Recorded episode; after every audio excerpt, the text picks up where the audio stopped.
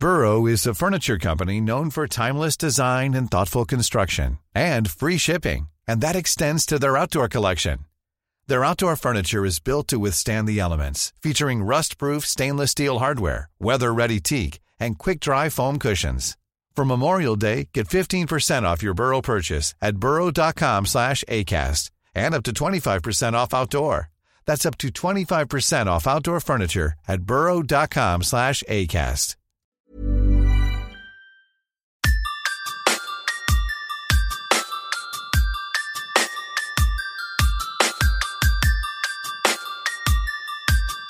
This is Somewhere in the Skies with Ryan Sprague.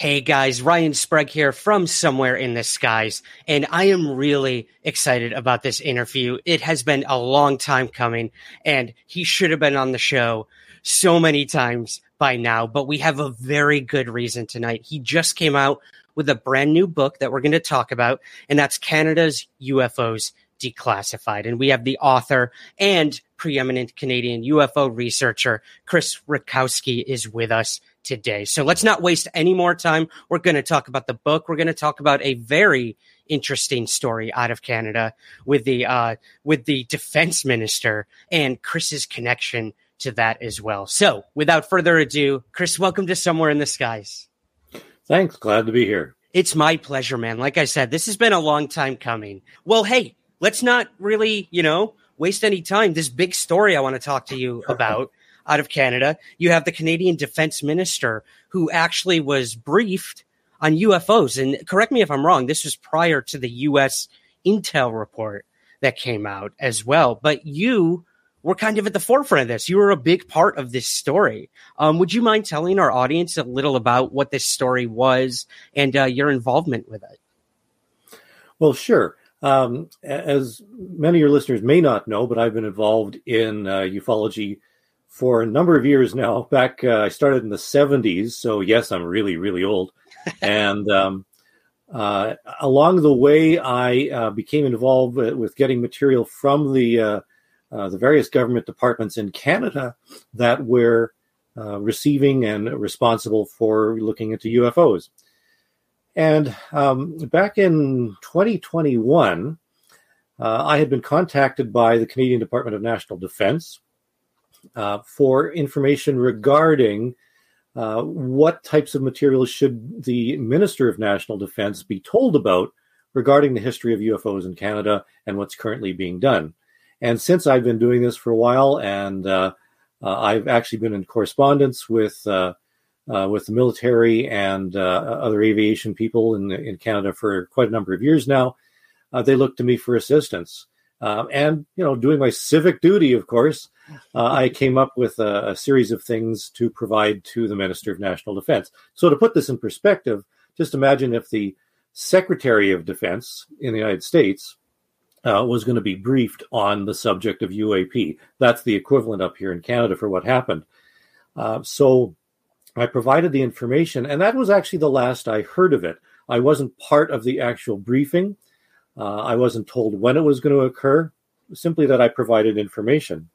And then uh, this year, uh, some diligent uh, doc uh, uh, discoverers here in Canada have been filing various access information requests. In Canada, they're not freedom of information requests; they're access information requests. A little bit different. They they have some different connotations, but the same idea. You ask the government, "Give me everything you have," and uh, one person came up with uh, they had heard that there was a briefing somehow, and he asked for the briefing. And what happened was that they the the government didn't release the briefing itself, but released some slides, some PowerPoints uh, that were part of the briefing, and a little bit of information when it occurred and so forth. And in this in these slides, uh, the uh, Canadian government and and defense described what was going on in Canada over the years, sort of the history going back uh, in, into the 50s, up to, into the 60s, 70s, 80s, and and to modern times. uh, and noting that a fellow named Chris Rutkowski uh, was in fact uh, receiving um, UFO uh, reports from the Ministry of National Defense and Transport Canada, the equivalent of the FAA, uh, and that uh, you know that was the current status at that time. And what's interesting is um, that my photo is actually on one of these slides. So the military, including the Minister of National Defense, knows what I look like. Uh, which is kind of interesting. But there was a there was a the briefing itself and some discussion that ensued after it uh, that uh, we don't have any, any, information exactly what occurred, but I can imagine people are trying to track that down as well. Really interesting. Again, kind of putting it into perspective, like you said, I'm trying to imagine like what would happen if I got like an email that day being like, "Yeah, we need you to brief." you know, whoever the current defense minister or director is here in the United States. So, I mean, what does that look like? Like, did it, was it just like a random email you got from a government issued email address or were these individuals that you've been in contact with throughout the years? Because I know a lot of the files on UFOs mm-hmm. throughout the decades have gone directly to you. You are the go to guy in your entire country, which still astounds me. Um, yeah, so what does that, what does that look like? Yeah, as a matter of fact, it was one of the people who, uh, uh, in one of the, the uh, military offices, who had contacted me. Okay. Uh, and uh, it, somebody was actually posted with the uh, with the minister's office himself. And you know, I, I you know very often are, I'm getting requests from a military. do I have this information, or they're sending me a case or something like that? But once in a while, they'll send me something like, you know, we have a request asking about this particular case, uh, and it mentions you in the official document. Do you mind if we release your name? I said no. That's you know that's fine. So I have been in contact with uh, this per- this person who had contacted me, and I didn't have a problem with it because you know I've been doing this, and uh, again, it's it's the type of thing that uh, I, I, said civic duty. Uh, federal duty, I suppose, but the idea is that you know I think this is important information, and the reason that I've been actually presenting some of these cases, and it's it's uh, you know I would get a, a case uh, typically from uh, Department of National Defense about a pilot who had seen something. I review it, I take a look at it, and very often I've been posting this on my blog or on Facebook or presenting it at some conferences or seminars or workshops. So it's not the type of thing that that is uh, completely classified. Um, there's a few things, as in my my book, uh, that do get declassified eventually from a higher level, and I can talk about those. But you know, by and large, these are things that are generally unclassified. And what's curious is that um, Transport Canada, which is the Canadian equivalent of the FAA, um, routinely uh, makes available to the public, anyone who wants, um, information about UFOs that pilots are seeing. And in Canada, they're still actually called UFOs. Um, the uh, the abbreviation UAP is not used by Canada, at least in Transport Canada.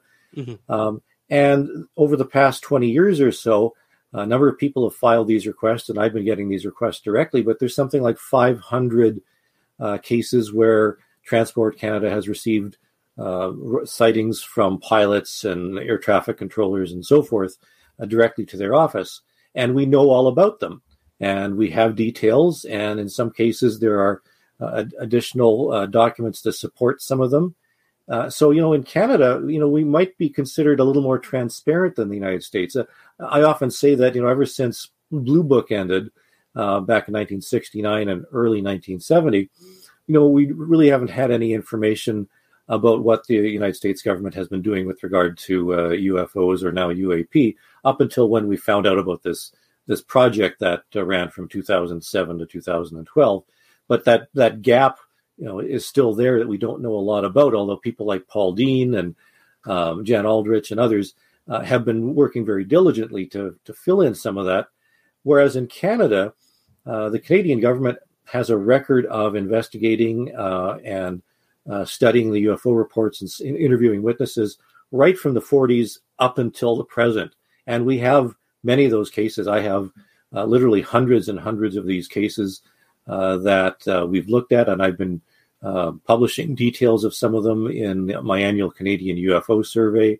So, you know, we, we do have a, a little more uh, going in that sense, and and yet it's in response to um, the UAP, UAP, task force um, and the attention that, uh, uh, that, that's going on with regard to congressional hearings and so forth, uh, and testimony now as a result of the Nimitz tic tacs and things like that, that the Canadian uh, politicians are getting a little more interested.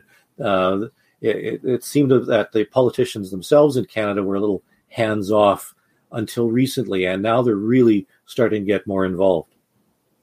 Right. And again, that's what excites me most, no matter what everyone thinks about if progress is being made with the overall UFO conversation in terms of, um, you know, here in America with the Pentagon and the hearings and everything. Uh, you know, you could argue that for sure that this actually might hinder the transparency that could occur. But um, I, I do think it's it's good that now Canada is sort of following suit. And also, Brazil is going to be having their own congressional hearings mm-hmm. yeah. uh, later this month, where I know uh, people like Robert Salas, a gentleman involved with a nuclear UFO case here in the States, UFO seen over a nuclear installation that he witnessed, uh, will be testifying at the Brazilian congressional hearing along with Luis Elizondo and, and other individuals as well. So yeah, it, it, you know, it can't hurt. I guess that's the best way I can put it. Um, we'll see. You know, only time will tell what what we'll actually get out of all of this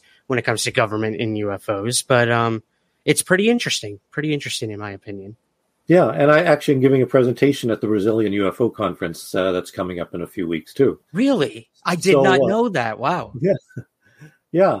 Um, and so there's you know a, a lot of involvement and a, a, lot of interest in the subject, and uh, and even though the Canadian politicians may have been a little slow to act in response to what's going on in the States, um, I mean, Canadian, Canadian politicians have um, been presented with information and have requested information. Uh, UFOs have been mentioned in uh, the Canadian Parliament dozens of times. I don't know how many times UFOs have been mentioned in Congress itself on the floor, but in Canada, it's it's happened quite a bit. And uh, there actually has been uh, uh, a previous uh, briefing to the Canadian Senate, and I've been contacted by some of the uh, politicians, sitting members of Parliament, and a member of the Canadian Senate because you know they're this is something that is worth studying. Uh, you know, and uh, I make the the case not necessarily with regard to aliens, but in regard to safety and defense, and and uh, you know that's the approach from the United States as well. Absolutely right, and you know I think that kind of brings us up to current day with this book that you just released. Uh, again, Canada's UFOs Declassified. So, um, I'd love to start, Chris, with the origin story of the book. Um, now, I'd love to know how did you obtain all of these? Uh, again, I know that people have reached out to you and you have reached out to individuals within the government, and uh, your book is just jam packed with declassified files from all different organizations and institutions and whatnot. And the one I think that really caught my attention, and maybe it's because I'm an American and I'm very familiar with Project Blue Book. Um, we had here in the States something known as the Robertson Panel, um, which was a very controversial thing during the Blue Book days. And now I'm learning that there was something in Canada called the Robertson Briefing, which really confused the heck out of me. I'm like, are these things connected? What's going on here? Until I read your book and finally um, realized exactly what this w- was, how um, I guess grand it really was, and uh, how important it was in shaping kind of a, a, large portion of your book. So, um, yeah, would you mind giving us the origin story of how the book came to be and what this Robertson briefing is? This really intrigues me. Well, sure. The background is that um, you know the Canadian government has uh, been involved in investigating and research uh, uh, of UFOs for many decades. Uh, in the 40s and into the 50s, it was the responsibility of the Royal Canadian Air Force. Uh, in about the, the mid 1960s, um, because largely because of Blue Book and Grudge and and uh, some of the, the American comments that were going on, the military in Canada also wanted to get out of the UFO business. Uh, they didn't think it was a defense problem. You hear that comment all the time. They wanted it to be passed off somewhere, but they still wanted to have sort of a uh, an arm's length uh, association with it. So what happened was that the National Research Council of Canada, which I guess the closest equivalent would be the Smithsonian, okay. um, uh, was given responsibility to uh, receive and investigate UFO reports in Canada. And um, the problem was that they're based in uh, Ottawa, in the, the, you know in the government uh, center, so they needed a way of getting it reports from all across the entire country. And what they had was a, a very ready-made system. The Royal Canadian Mounted Police has detachments and offices right across the country in many, many major and smaller cities and towns.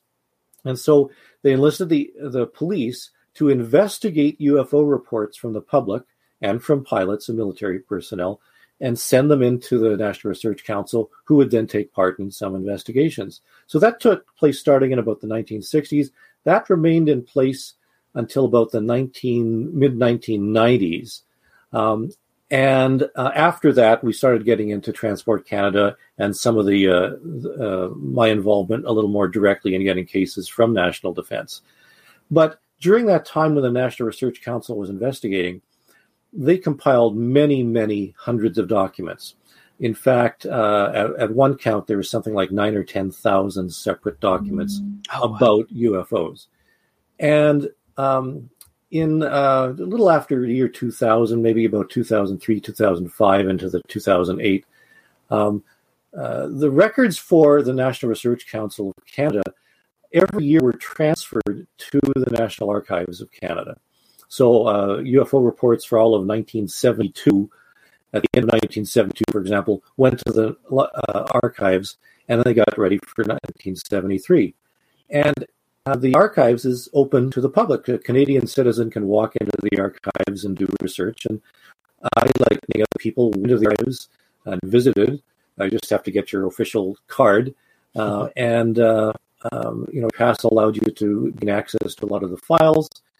And so I got access to a lot of the paper copies of the UFO files. Um, and then, um, because there was so much interest in the subject, in the mid 2000s, uh, Libraries and Archives Canada digitized uh, nine or 10,000 separate documents uh, from various agencies, the Air Force and uh, National Defense and Transport and so forth, and made them available online. So a lot of people in Canada grabbed them and downloaded them. I, I think uh, uh, the uh, archives for UFOs in uh, in Scandinavia as a copy, uh, Isaac Koi has a copy, and I think a lot of other people have copies. But there's so much material in there; it's hard to sort out. So. Uh, based on my files, but then also based largely on the National Research Council files, I delved into what was there and I went through each document trying to find some of the more interesting cases and some evidence of what really was going on in the Canadian government. Now, I have to say that um, uh, there was a PhD thesis by a fellow named Matthew Hayes, which just came out a few months ago in Canada, uh, looking at what the Canadian government really thought about UFOs. Um, and it wasn't very positive, but it's a it's an incredible detailed doctoral thesis, um, and uh, you know it, it, you know it's uh, um, uh, you know one of those uh, things that a, a, good ufologist might get, you know, as mm-hmm. a as a backup but in terms of the actual cases, because he was looking at the, the letters to and from various agencies, he didn't look too much into the cases themselves. I wanted to know are there any interesting cases in there that, that should have been looked into a little bit more and what happened through some of the investigations? So I went through every document and I found some real gems in there. And one of them was this thing called the Robertson Briefing. And what it was is in 1967, um, when um, the Minister of National Defense was was uh, leaving his office, and a new one was was coming in. The one that was leaving, by the way, was Paul Hellyer, who a lot of UFO types will know mm-hmm. uh, by name. Uh, the new one was called uh, Leo Cadieux, and he needed to be briefed. Now, this echoes directly what was going on just uh, just last year, of course. Um, and what's curious is we we don't have the slides from this from that briefing from 1967, but we have the briefing itself, and it's amazing. It's 28 pages long, and it lays out the policy uh, of uh, national defense and what to do about uh, UFOs. It describes what's going on in the states. It describes uh, um, some of, of uh, the procedures and the analyses and it has a section in which uh, they list six cases that can't be explained. In fact, there's actually a statement in this briefing where National Defense and uh, the Royal Canadian Mounted Police both say that some of these cases cannot be explained. And these were the top six cases out of many hundreds that had been received. Uh, and uh, it's such a, a, very important document that in the book, I insisted that we that the publisher actually reproduce all 28 pages yeah. uh, of this document so that you can see for yourself which are the most interesting cases and and the ones that the Canadian government itself couldn't explain. Very interesting. Yeah, it's like sort of to me echoing either Project Blue Book with some 700 cases that remained unexplained, or even more currently, you know, these 144 cases that the U.S. Pentagon and Defense Agency looked at. Um, 144, and they were able to explain one you know, so it's very telling. And six, hey, that's a lot when it comes to national defense. Um, that's a lot of cases that remain unsolved and could be a potential threat in some way, shape, or form.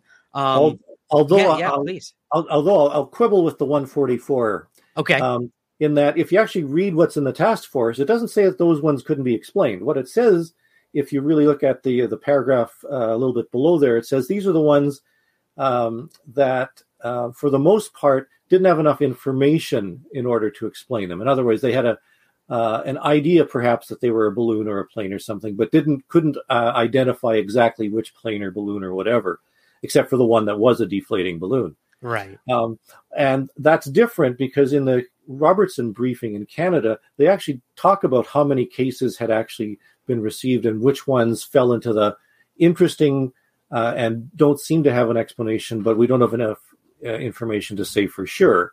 And so that's that's the equivalent there. Uh, so the, right. there certainly were many more cases in Canada noted in the Robertson briefing that were of the quality of what was noted in the UAP task force, but uh, uh, there were only those six that they said we really don't know which ones those are. Gotcha. That thank you for clearing that up. That actually makes a lot more sense now that I think about it. Um, well, you know, in that comparison, Chris, um, those six cases, what for you were some of the ma- most uh, intriguing or telling cases that really made you think that this, yeah, this is one that really needs to get out there, and um, we should probably find the answers to. Any really stick out in your mind? Well, there's two that uh, might be familiar to uh, some of your uh, uh, viewers. Uh, one is the Falcon Lake case, which happened in 1967, and Shag Harbor, which also happened in 1967. Um, very briefly, Falcon Lake um, was where uh, a fellow who's a bit of a rock hound, he's described as an amateur prospector, um, was in this area in Manitoba, uh, very rocky, very rugged. Um, uh, he was uh, chipping away at a rock, stopped for lunch in the middle of the day, and he saw what can only be described as Hollywood style flying saucers descend. One landed on a, a rock, flat rock uh, outcropping 150 away, 150 feet away or so. Um, it was domed, disc shaped, uh, lights coming from it. Uh, had a little door um, that opened on one side from which more light came out, uh, and then there was sort of an exhaust vent, like a, a grill or something, uh, off to one side. And he at first um, didn't think it was anything from outer space. He thought it was some sort of uh, American uh, secret landing vehicle. In fact, this was just about the time when the Apollo program was starting up. Uh, the tragic Apollo 1 uh, had just occurred. Mm-hmm. Uh, and um, uh, there was this possibility of landing on the moon. So he thought maybe this was something from the Americans that, you know, went astray or, or they're flying it over Canada and it broke down. So because he thought it was an American device, he walked up to uh, the, this after a while because he had heard some voices coming from inside uh, from through this doorway, thinking it was an American uh, ship. And he called out, "Hey, you know, Yankee boys, I'll give you a hand fixing your broken down flying machine." and the voices stopped, and he thought, "Oh, it's not American, it's Russian." So he called out because it happened to be to be a bit of a polyglot. He had been in the military as well, uh, in in a couple of other languages. Nothing, but by this time he was standing in front of it he touched the side of it when he bent to look in the this little doorway. His gloved hand, which was uh, covered in a rubberized glove, um, it melted. Um, this door shut. The entire thing rotated, so there is this exhaust vent right in front of him. Out comes a blast of hot gas, setting his clothes on fire, setting fire to the leaves and pine needles around him. The thing took off. T- took off. Um, and um, he, you know, rips his shirt off, um, tries to stamp out the, the little fire that's smoldering, and uh, he manages to get back to civilization. Uh, and he uh, went to emergency at the hospital where he was treated for burns. And uh, the Royal Canadian Mounted Police and the Royal Canadian Air Force both investigated, and they found the site uh, where something had been, you know, there that were burned uh, pine needles and leaves in a circle. Also, there was radioactive material found at the site as well. And all of this is documented in these files. Um, and uh, there's the uh, interrogation of the witness, uh, his family, uh, the uh, the people who ran the hotel where he had stayed overnight, the bartender, like in everybody uh, people followed his kids home from school. Um, they talked to his place of work. There was an analysis of the radioactive material found at the site. And then, in addition, uh, a year later, he went back to the site and dug a little bit further into the rock through some cracks, and he found radioactive uh, metal that appeared to have been melted and melted into these cracks. And uh, that material ha- was also tested not only by Canadian uh, laboratories, but also uh, I think the University of Illinois took a crack at it. I think uh, it was sent down to APRO. Where the Lorenzens had uh, some analysis done. You know, we have the the actual metallurgical analysis of this, the the fact that it was radioactive. Plus, we have the uh, the medical records. He went to the Mayo Clinic. We have the Mayo Clinic records. This is probably one of the best documented cases in all of ufology. The only thing, pro- the only problem with it is a single witness case, and yet we have so much physical evidence. Throw that out the window. Um, and the the government says it doesn't know what happened. It cannot cannot explain it. That's just one of the cases of the six that they thought were was pretty profound, and it gives you an idea of the quality of some of the cases that are in these files. Right yeah, again, quality over quantity, I think, is the key thing here. Um, and we should mention that book right behind you, you co-wrote with, uh, was it his son? Uh, the witness? Yeah, was that? Yeah, that's okay. there. Yeah. Yep, uh, when they appeared. Wonderful yeah, book. I highly suggest people check it out. Yeah, just a handful of years ago, uh, I co-wrote the book with this witness's son uh, when they appeared. Uh, the title has nothing to do with aliens, but it has to do with the fact that military people showed up on the, this family's doorstep, uh, spent many days and nights uh, uh, in, interrogating him, and uh, it was quite an ordeal for the family. It's an in depth study of what happens to a witness of a UFO. Yep. And again, that's what we're all about here at Somewhere in the Skies is kind of that human humanistic uh, lens in which to look at these phenomena and how it impacts people's lives, but not just the mm-hmm. witness, their family. You know, mm-hmm. like you said, the children were very traumatized by all the attention the father got about this and, you know, all these government people hounding them and, and news reporters, skeptics, believers, everything in between. Um, it does take a toll on on people's lives, even if they weren't directly involved. So, yeah, again, that's what I love about that case. And it was really mm-hmm. cool to know that some of these declassified documents were pertaining to the Falcon Lake incident, which I, in the United States, feel doesn't get the recognition it truly deserves. Uh, it should be more well known than a lot of American UFO cases, but yeah. Uh, such fact, is the way the media works. as a matter of fact, the site is accessible and um, it's not quite at the level of Roswell, but uh, the town actually sells T-shirts and mugs and all that sort of stuff. And they're working on a marker and that type of thing. And okay. it's curious also that it's in an isolated area. I mean, uh, it's hard to get to. In fact, um, I'm going out there next week um, with a, a tour group, and the only way in that's really practical is to go in by horseback and it's a 45 minute horse ride, horseback ride in and a 45 uh, minute horseback ride out over some pretty rugged terrain. This isn't ponies following one another. This is this is uh, cl- horses climbing rock cliffs and things like that. So it's wow. it's quite a challenge.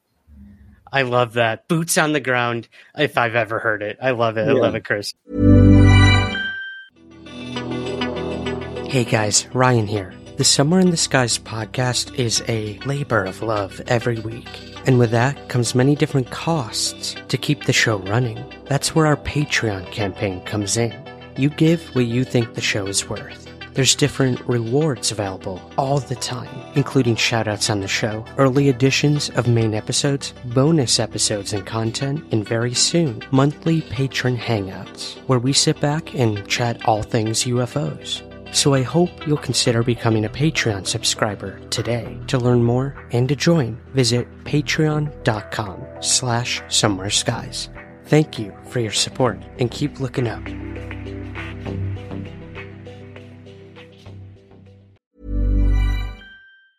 If you thought the only way to get a more defined jawline with natural looking results was through surgery, think again. Juvederm Volux XC is a non surgical injectable gel filler that improves moderate to severe loss of jawline definition and can help you achieve natural looking results with little downtime. Even better, this improved definition lasts up to one year with optimal treatment. No maintenance required. Improve jawline definition for a smooth, sculpted look with Juvederm Volux XC. For important safety information and to find a licensed specialist, visit juvederm.com. That's J U V E D E R M.com. Not for people with severe allergic reactions, allergies to lidocaine, or the proteins used in Juvederm. Common side effects include injection site redness, swelling, pain, tenderness, firmness, lumps, bumps, bruising, discoloration, or itching. There's a risk of unintentional injection into a blood vessel, which can cause vision abnormalities, blindness, stroke, temporary scabs, or scarring. Talk to a licensed specialist to find out if it's right for you.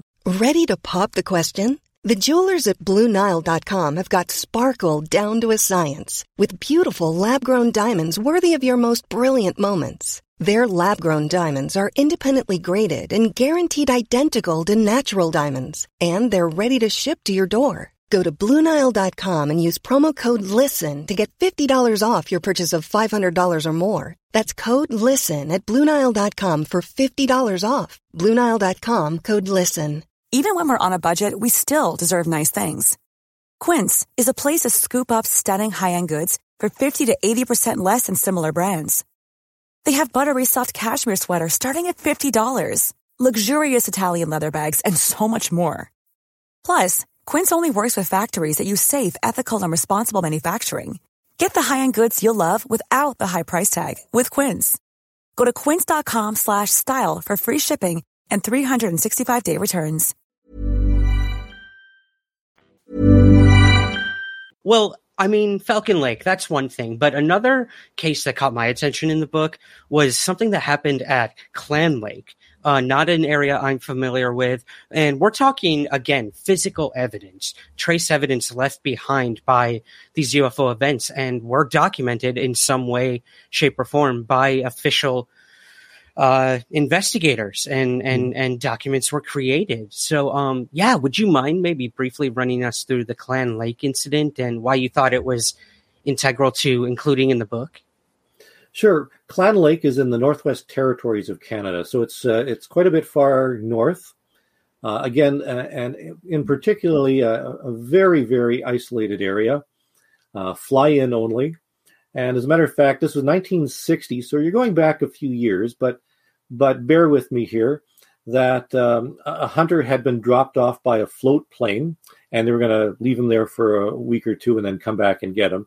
So he had his all his provisions. The plane had just left, and as he is working on his, his camp, um, he hears a, a, loud rumbling noise, and he thought another float plane is coming by. He looks up, can't see anything, uh, turns his back to the lake uh, to the lake because he's working on his camp, and he hears something whistling coming down behind him.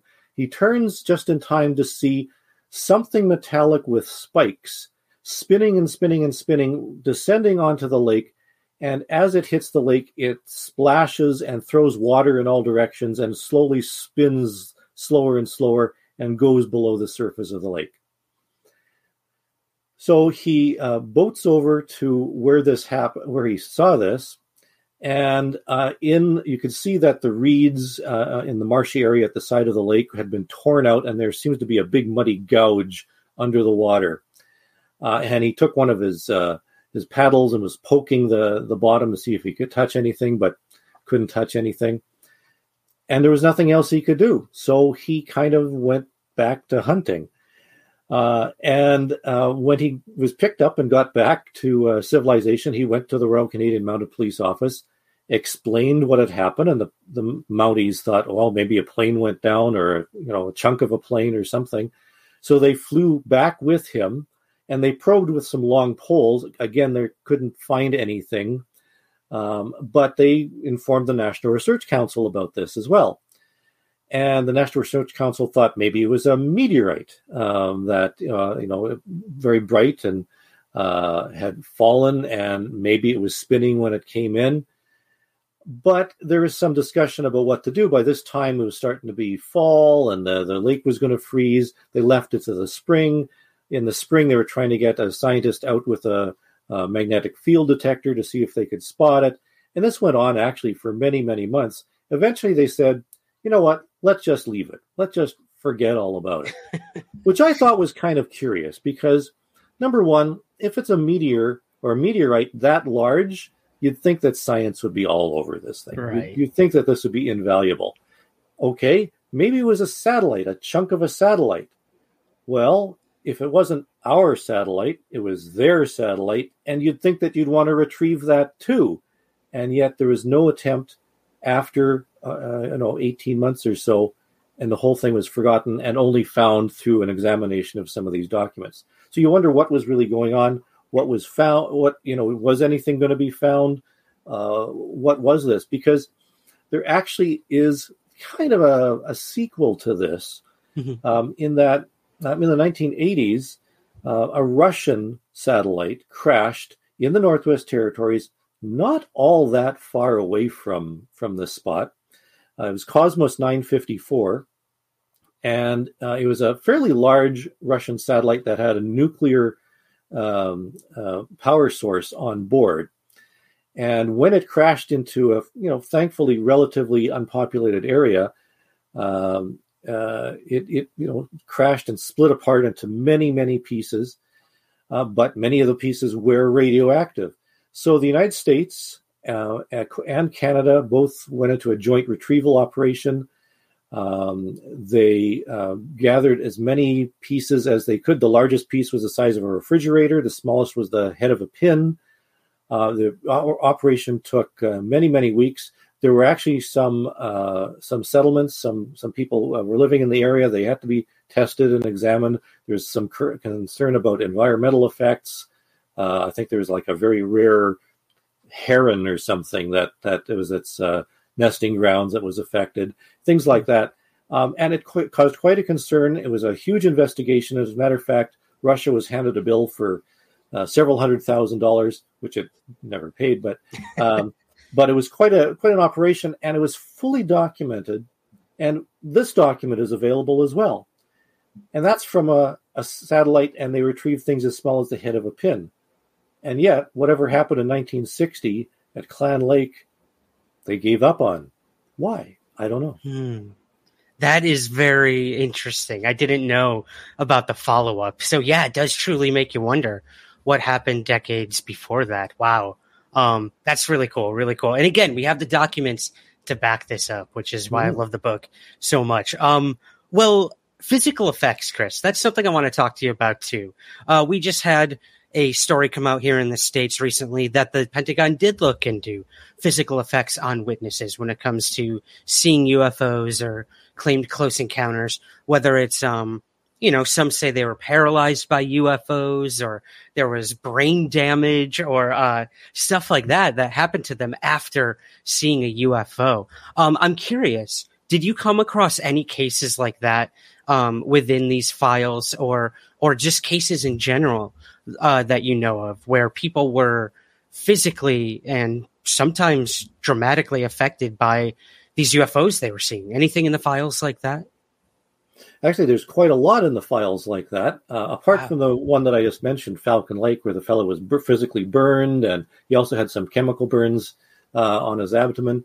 Uh, I think the thing to note about some of these claimed effects, a lot of them came from, uh, I think, John Schuessler's Potpourri, where it was sort of a, a collection of stories that he had heard, and none of them were actually documented, and it was included as a as kind of a note in an appendix, and that made it into a report about UAP. So, you know, there are cases like that, uh, although this particular report that was referenced isn't the best source for that, but we do have documents in Canada, at least, uh, that testify to this. In addition to the Falcon Lake case, um, there were uh, a case in uh, Rivers, Manitoba. Actually, uh, armed forces personnel were involved.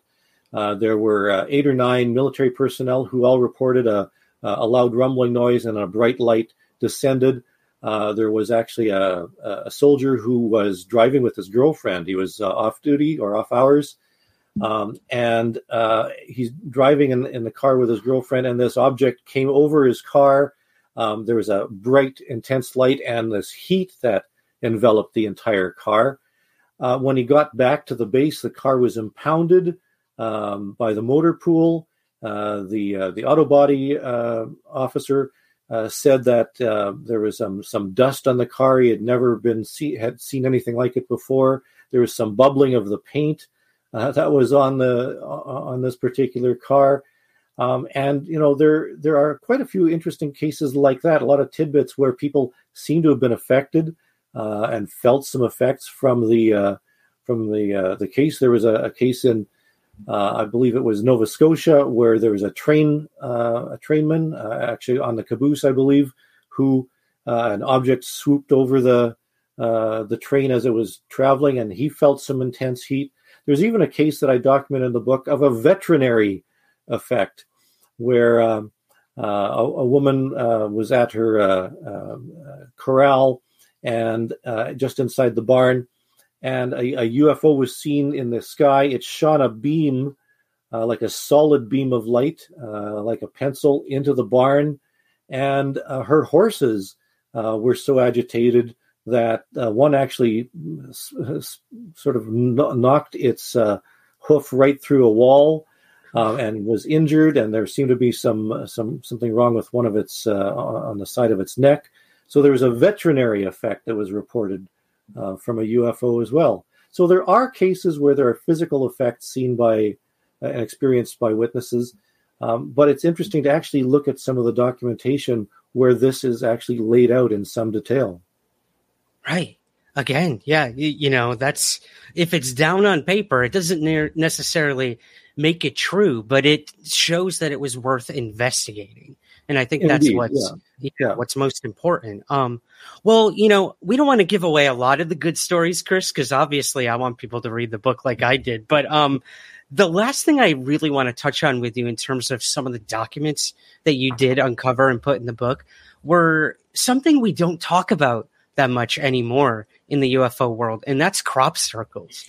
You know, this yeah. was a big thing back in the 80s, the 90s, especially over in Europe and whatnot, but we have them all over here in the Midwest in the US and all over Canada as well. And you actually came across some documents pertaining to crop circles in the book. Would you mind sharing with us a little bit about that?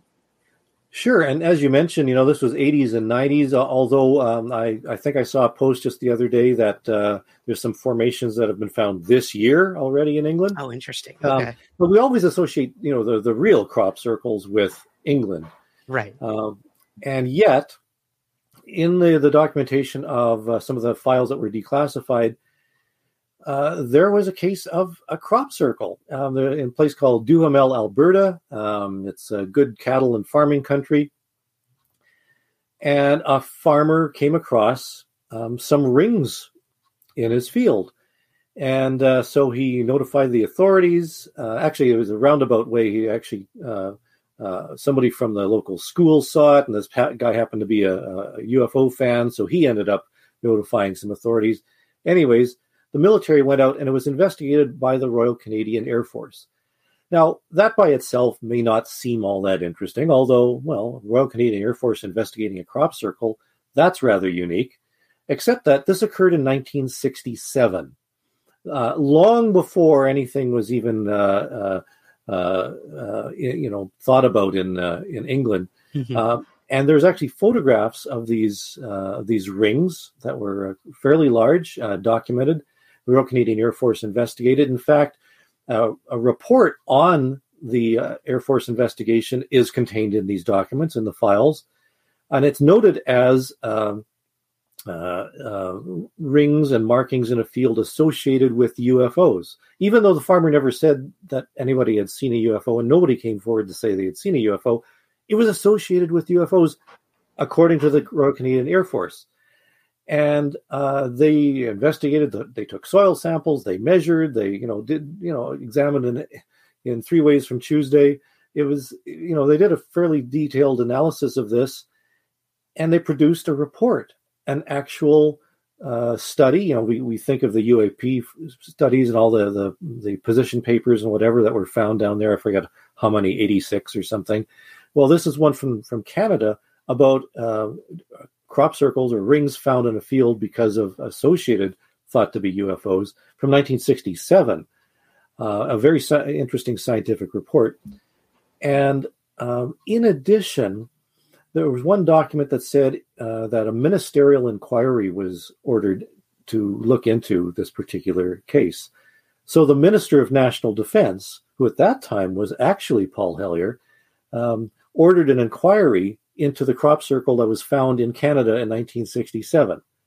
Uh, you never heard Paul talk about this, by the way, uh, yeah. in, in, any of his recent stuff. It's none of his books.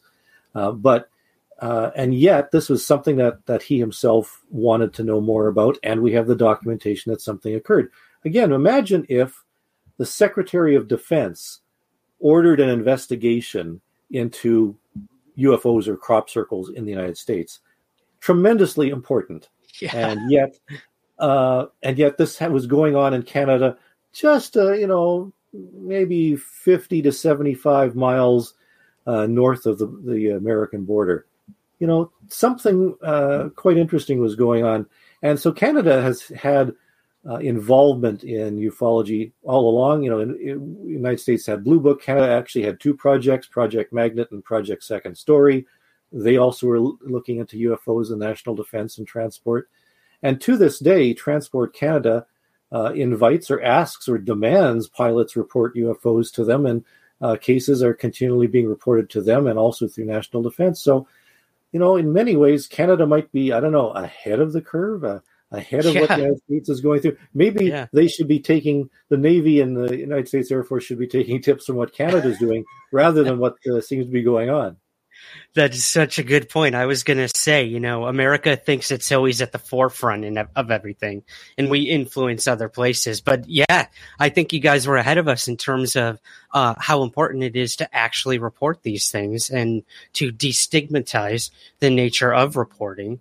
Um, maybe we would be a lot further than we are now here in the U.S., where I think our government has been backed into a corner and has to now admit things that they denied or lied about. Whereas Canada seems to be like, yeah, just nobody ever asked, but here, yeah, here yes. you go, here you go. We're up here. yeah. So I, I love that. I love that idea. Um, well, I want to know, Chris, in writing this book and coming across these cases and and doing the work you've done throughout all the years, uh, what surprised you most in researching for this book? Anything really stand out as being like, huh, you know, I went in wanting to write about one thing and I came out on the other side um, lear- learning something myself, which I think any author should do when writing a book. Um, what was that journey like for you and any big revelations by the end of all this? Well, sure. There, uh, I have to say that this is kind of um, the first part. I don't want to say the first book in a series, but this uh, only goes up until about 1971 or something like that, or into the early 1970s, um, and not quite into the 80s. Uh, there were many, many more, more, files, many of which have, had not been digitized, but we've been able to find many of them ourselves, plus everything that's occurred since then. Um, so this is actually just a snapshot of what had been occurring. And whereas the United States uh, viewpoint was that uh, UFOs and flying saucers might have represented some sort of uh, security threat, uh, some matter for defense. Uh, because in Canada, the responsibility for UFOs was given to the National Research Council, a scientific body, uh, that the view was looked at more of a of a scientific issue, uh, more of a Condon if, issue, if you want to use that mm-hmm. analogy. uh, even though Condon, of course, was sponsored by the United States Air Force. So there was this this dynamic going back and forth and some some tug of war. But in Canada, uh, because of the scientific viewpoint, um, many of the scientists involved did not really get all that worked up about UFOs. They were sure that people were making stuff up or misidentifying things. In many cases, they did turn out to be such. And one thing I do in my book is uh, I do uh, show that many cases were explained uh, and do have viable explanations, but uh, there were some that that didn't seem to have such easy explanations. But because the the government had this attitude that it was a scientific problem and it just a matter of people learning a little bit more about UFOs and what's in the sky, and everything would be hunky dory after that. Um, that um, uh, I I thought that perhaps they they really weren't doing their job. They really were uh, not investigating as much as they could. As a matter of fact, recently there's been some discussion on UFO Twitter, places like that, that say the Canadian government, you know, uh, hasn't been doing anything at all with regard to UFOs, and uh, they better get their act together because look what the United States is doing. Whereas um, the documentation shows the reverse that the Canadian government took UFOs very seriously on a number of levels. Uh, the Royal Canadian Mounted Police and the Royal Canadian Air Force, and certain individuals within the National Research Council uh, did in depth uh, studies of a lot of cases, uh, not just Falcon Lake, but certainly uh, a number of others uh, that amounted to dozens and dozens, in some cases, hundreds of pages of, of documentation and investigation. Uh, so I think the biggest problem was that the government departments themselves were not connected. I think the problem was communication, whereas uh, the Ministry of Transport wasn't talking to National Defense, National Defense wasn't talking to the scientists. They seemed to be, to be very siloed and and compartmentalized, mm-hmm. and that was the the biggest problem that I saw. And yet, uh, there were enough really good cases in there uh, that they should have been investigated. I mean, there were cases where objects landed um, on roadways, leaving behind marks in the asphalt, and nobody seemed to investigate those. There were uh, some close encounter cases where individuals uh, seemed to have seen entities, and those weren't followed up on. So I think the problem was follow up, but also because uh, there didn't seem to be any consistent um, an organized investigative body. And what I'm hoping, and I think what most people are hoping from uh, the United States example, is that there will be a, a consistent investigative body, uh, not just instrumented uh, sightings to be considered like what we seem to be hearing now from um, Project Galileo and uh, and uh, some of the uh, other organizations that are going to be using all sky cameras and whatnot uh, because there is a human element here that has to be taken into consideration. I mean, for the most part, these are you know eyewitnesses and with associated physical effects. And whereas we know eyewitnesses are are not absolutely reliable, and there's many cases where eyewitnesses have been terribly wrong, including pilots and uh, and other people with uh, pretty decent observing capabilities. Um, but eyewitness testimony is good enough to convict people in a court of law. And um, human observers during the early days of space flight uh, were invaluable in assessing uh, what was going on in space and uh, the, defense threat. When Sputnik went up, uh, there was a lot of reliance on uh, uh, civilian observations of Sputnik, for example. and more recently, um, in aerospace and in, in aircraft dynamics, uh, you know, plane spotters. Uh, it's a real thing where people, you know, observe planes flying overhead, and this is how some intelligence was acquired with regarding the development of the stealth stealth bomber. So um, there is valuable uh, information that can be gleaned from eyewitnesses, uh, in addition to, to uh, you know sightings and and detections made made with technology. and I think the marriage of the two is what we're looking for hopefully in the United States, and hopefully something will come of it in Canada as well. Yeah, I love that. Again, you know, mixing the witness testimony with the um, the data, I think, is crucial. We need both sides of the coin if we're ever going to truly figure out what's going on. I mean, you look at the Tic Tac event, and all we had at first was the video. And everyone's like, "Okay, cool, but what is it? Who saw it? Like, what's the story behind this?" And mm-hmm. then we got the story. And you can start to paint that bigger picture of what actually happened, how many were involved, how many saw it.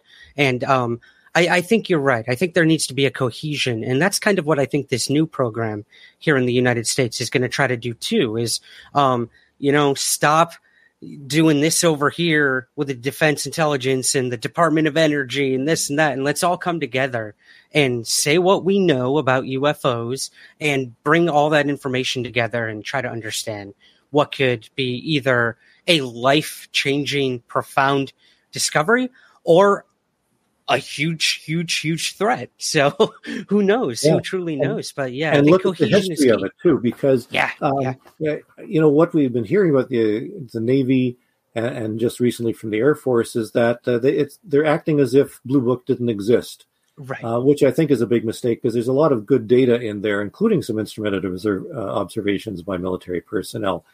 Uh, so I, I, don't think they have to reinvent the wheel. In fact, I was concerned when the task force report came out and they said there really wasn't a mechanism in place for reporting UAP. And how could that possibly be? Because there there are so many uh, reports on file, um, and you know you just have to look at history. So I'm hoping that there will be some consideration of looking not only at the historical uh, uh, information from the United States, but also from other countries like Canada, which has an amazing uh, documented record of investigation and research at the government level, but also civilian research. I mean, the fact that my civilian research was uh, was considered important enough to, uh, you know, to be given to a defense minister to be included in a briefing on the status of uh, of UFOs in, in our country, uh, shows that there is some consideration being given to uh, the data collection itself. And you know, I'm hoping I can be part of the the, the mechanism or system going forward.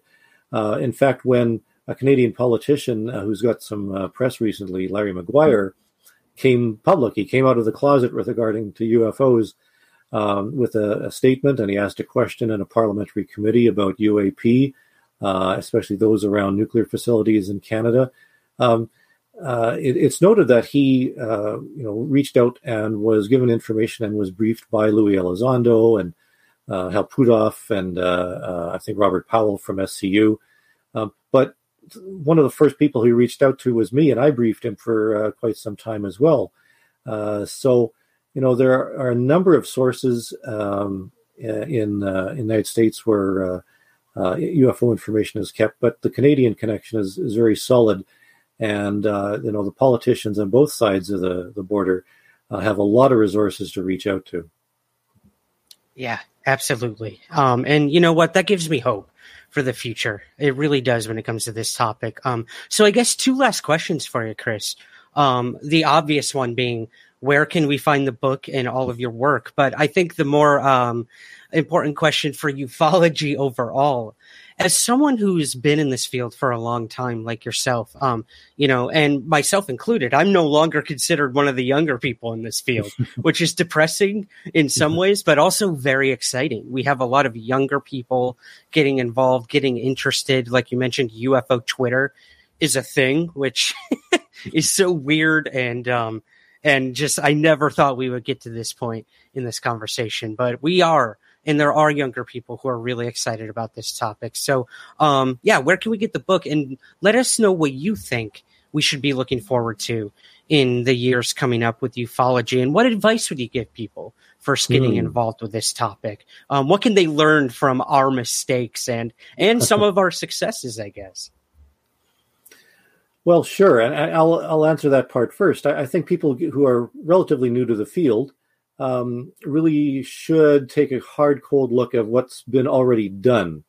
Um, you know, uh, there's a lot of uh, people new to the field who had never read a report on unidentif- unidentified flying objects by Edward Ruppelt, uh, one of the classic and seminal works.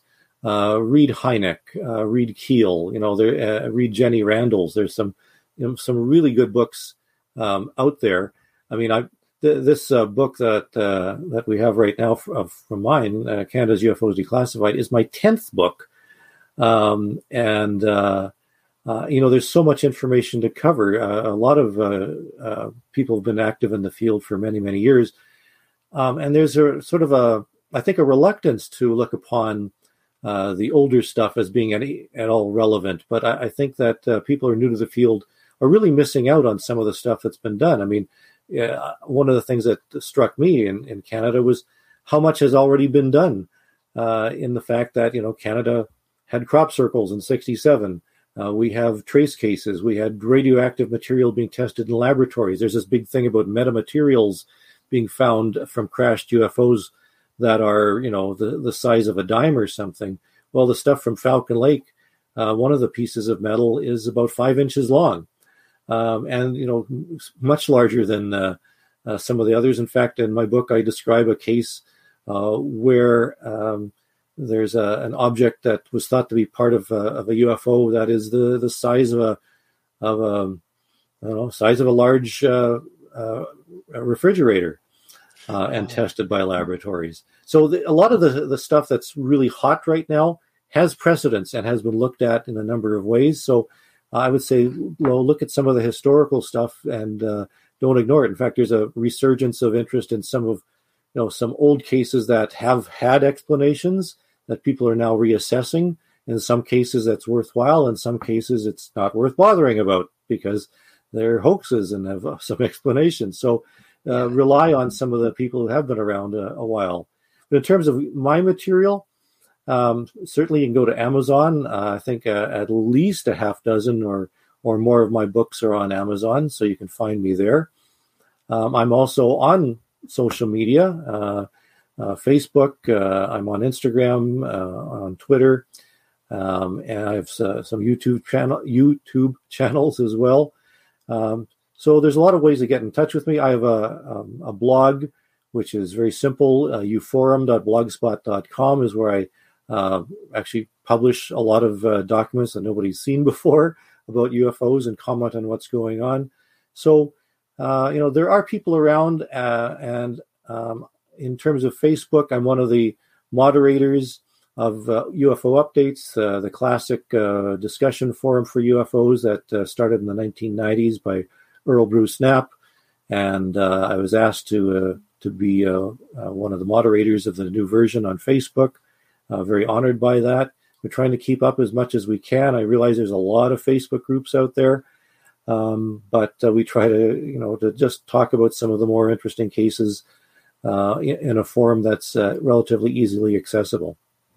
Yeah, probably one of my favorite groups. They're not afraid to tell you, you know, if you're wrong or um, where we should be looking, and we need that. We definitely need that in this field. Chris. Not as um, bad as UFO Watchdog, but we're close. that's very true. I don't know if anything will ever reach that level, but hey, yeah. we got to keep ourselves humble somehow. Um, yeah. Well, Chris. I think again, you know, not just the book, but the work you do is invaluable to this conversation. And I don't know where we would be without the work you've done there in Canada, my northern neighbor, and um, and where it's all heading. So um, I want to congratulate you on the book. I hope everyone will check it out, and I want to thank you for the very first time for coming on Somewhere in the Skies. It's truly been an honor. Thank you.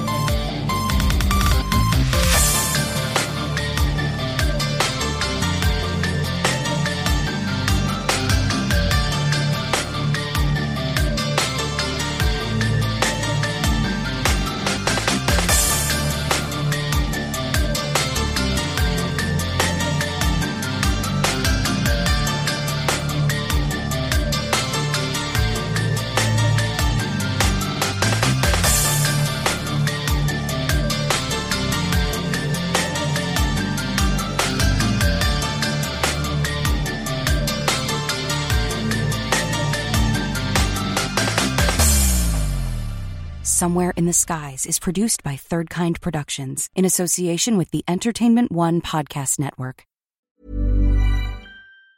Hey, it's Danny Pellegrino from Everything Iconic. Ready to upgrade your style game without blowing your budget? Check out Quince. They've got all the good stuff shirts and polos, activewear, and fine leather goods, all at 50 to 80% less than other high end brands. And the best part?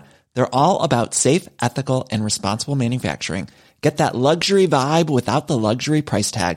Hit up quince.com slash upgrade for free shipping and 365 day returns on your next order. That's quince.com slash upgrade.